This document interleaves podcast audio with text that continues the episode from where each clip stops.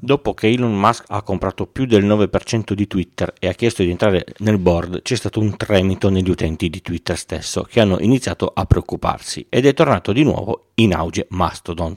Masto che? Io sono Francesco Tucci, mi occupo di tecnologia da prima del Millennium Bug, dell'euro e del grande blackout del 2003. Sono sopravvissuto e sono qui per raccontarvela in puntate brevi e facili, alla portata di tutti, con questo podcast Pillole di Bit da novembre del 2015. Poi alla fine nel board non c'entra più, ma la puntata la faccio lo stesso perché Mastodon è una bella realtà. Mentre scrivo la puntata le cose cambiano. Musk ha fatto un'offerta pubblica di acquisto ostile per comprare tutto Twitter per una cifra enorme.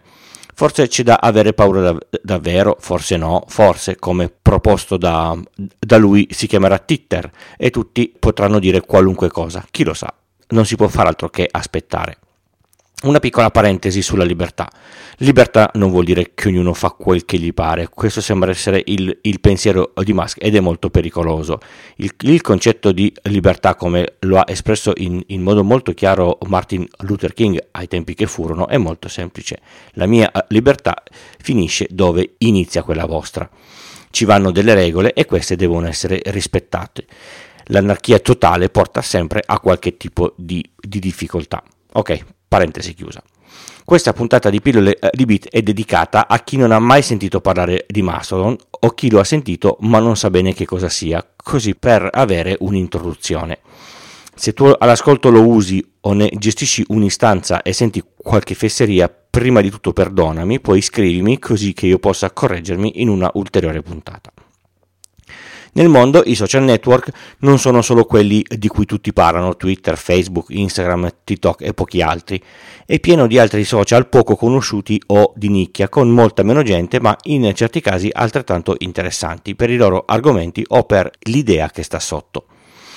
Visto che con queste basi l'argomento sarebbe enormemente vasto, io do- dovrei studiare mesi e la puntata durerebbe ore, oggi ci, concent- ci, concentriamo su un social famoso, Twitter, come detto prima, e sulla sua alternativa più in- interessante, Mastodon, anche questo come detto prima.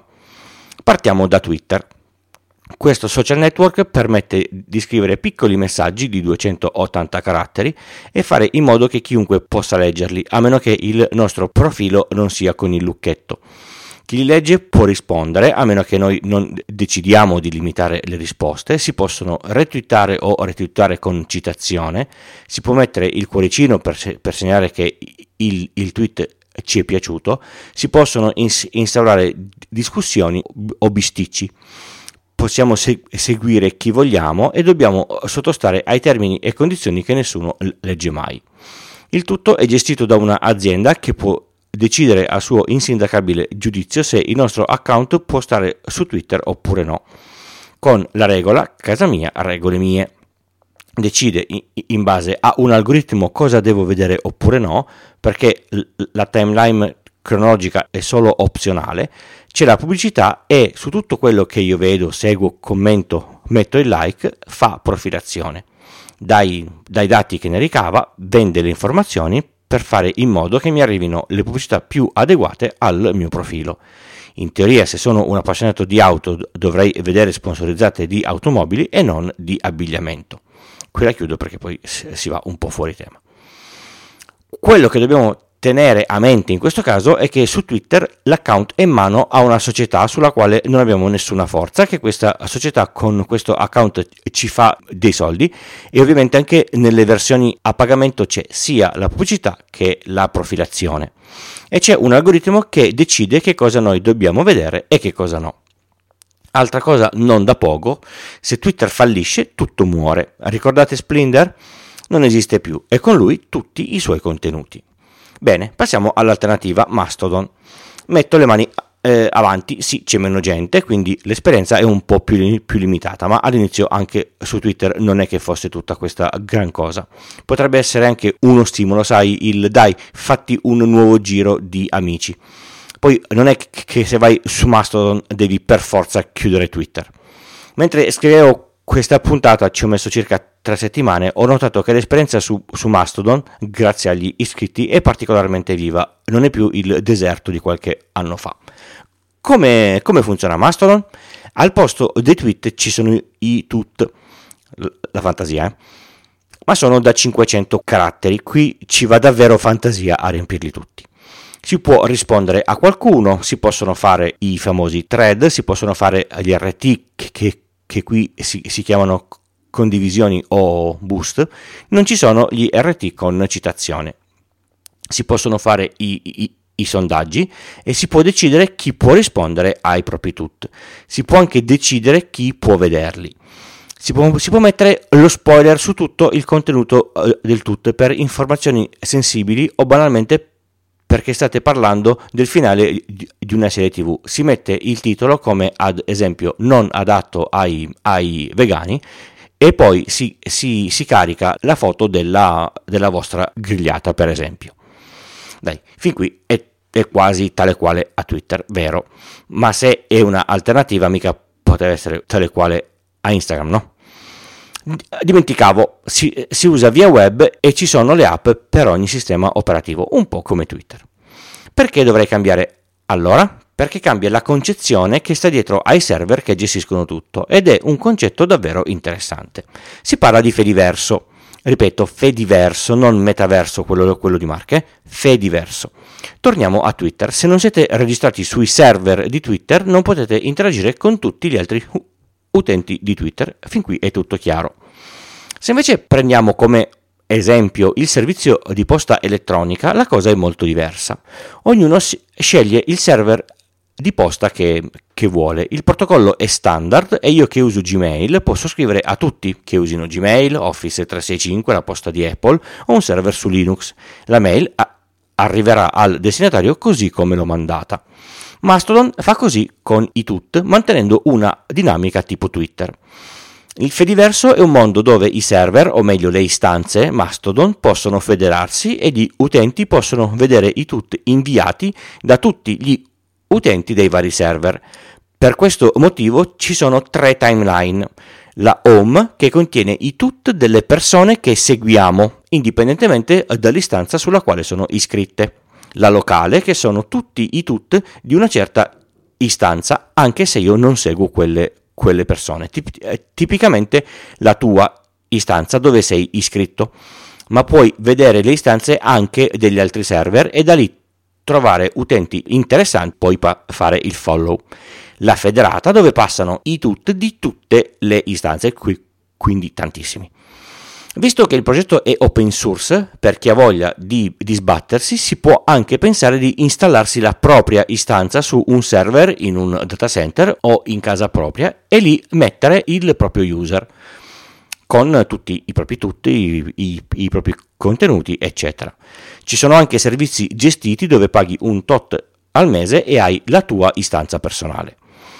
Gli utenti possono essere spostati un, tra un'istanza e l'altra, potete quindi registrarvi su un, un grosso server mainstream come mastodon.social, mastodon.1 o livello se, segreto.it e poi da lì andare a cercare gli, gli utenti delle altre istanze o spostarvi tra una e l'altra.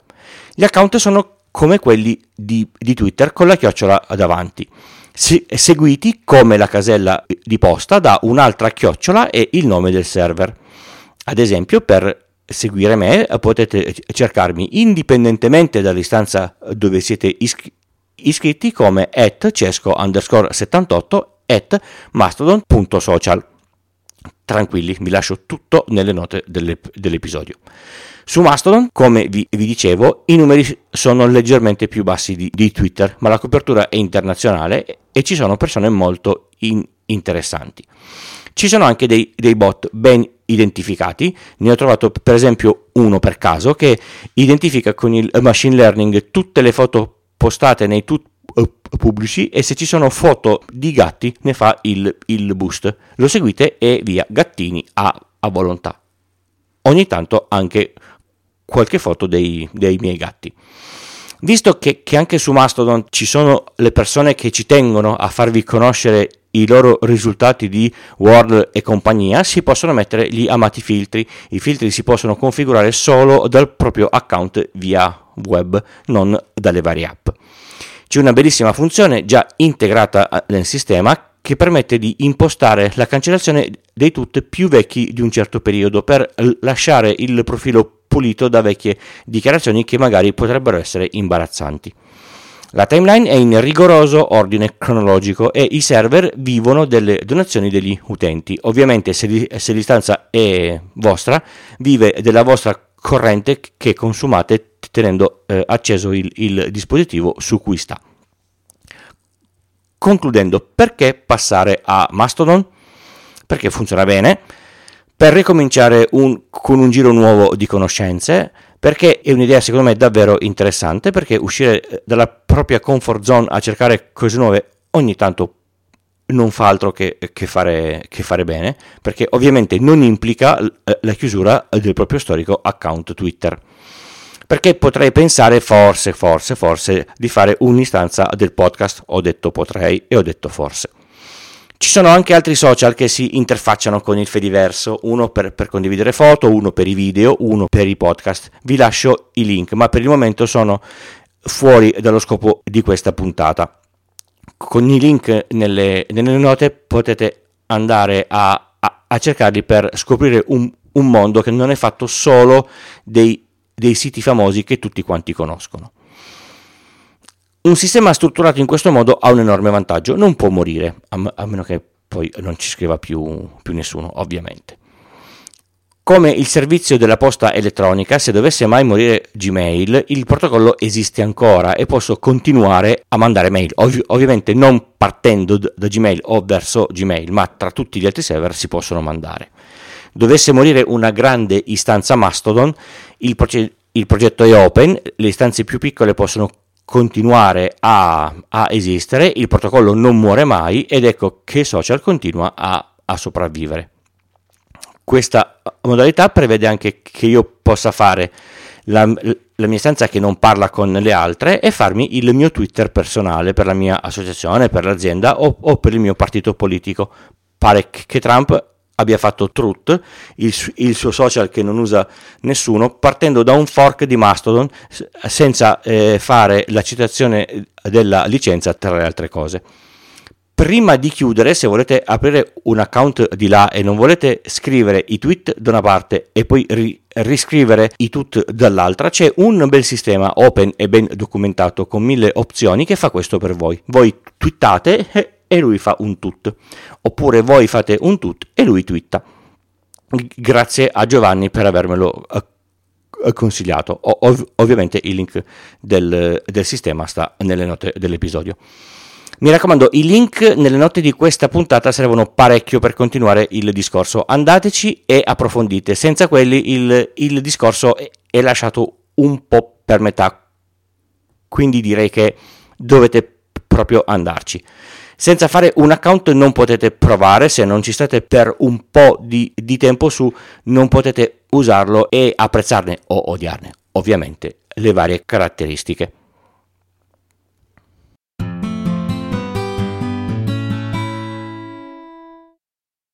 Pillole di Bit è un podcast indipendente interamente scritto, prodotto e realizzato da Francesco Tucci con l'indispensabile supporto dell'hosting Third Eye e il software di montaggio audio producer di Alex Raccuglia. Lo potete ascoltare da tutte le piattaforme di podcast il lunedì o direttamente sul sito pillole di bit col punto prima dell'it.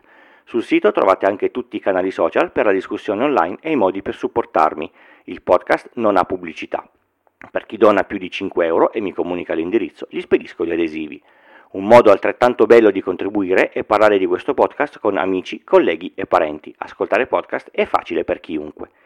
Pillole di Bit e anche un piccolo network su extra.pillole col punto prima dell'it ci sono tutti gli altri podcast. Se vi serve una consulenza tecnica informatica fatturata su iltucci.com slash consulenza trovate tutte le informazioni.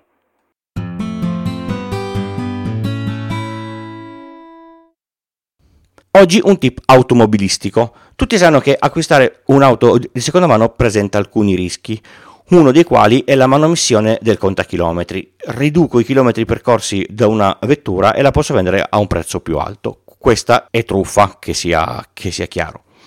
Esiste un modo abbastanza banale per controllare eh, questa cosa.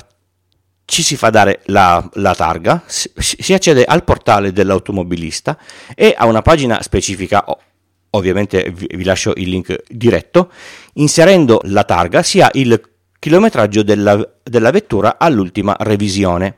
Inutile dire che se il contachilometri ha un, ha un valore inferiore c'è qualcosa che non va ma anche se l'auto tra una revisione e l'altra ha fatto sempre 20.000 km e, e se la revisione è di un, un anno fa e la, e la, macchina ha 10 km in più qualcosa puzza. Puzza anche se, se dal concessionario non vi danno eh, la targa dell'auto prima della firma del, del contratto. Avete ascoltato Pillole di Bit, questa era la puntata 226 e io sono Francesco. Vi do appuntamento al prossimo episodio come al solito il lunedì dalle 4 del mattino nelle vostre app eh, di podcast preferite. Basta abbonarsi al feed RSS e qualsiasi app funziona. Ciao!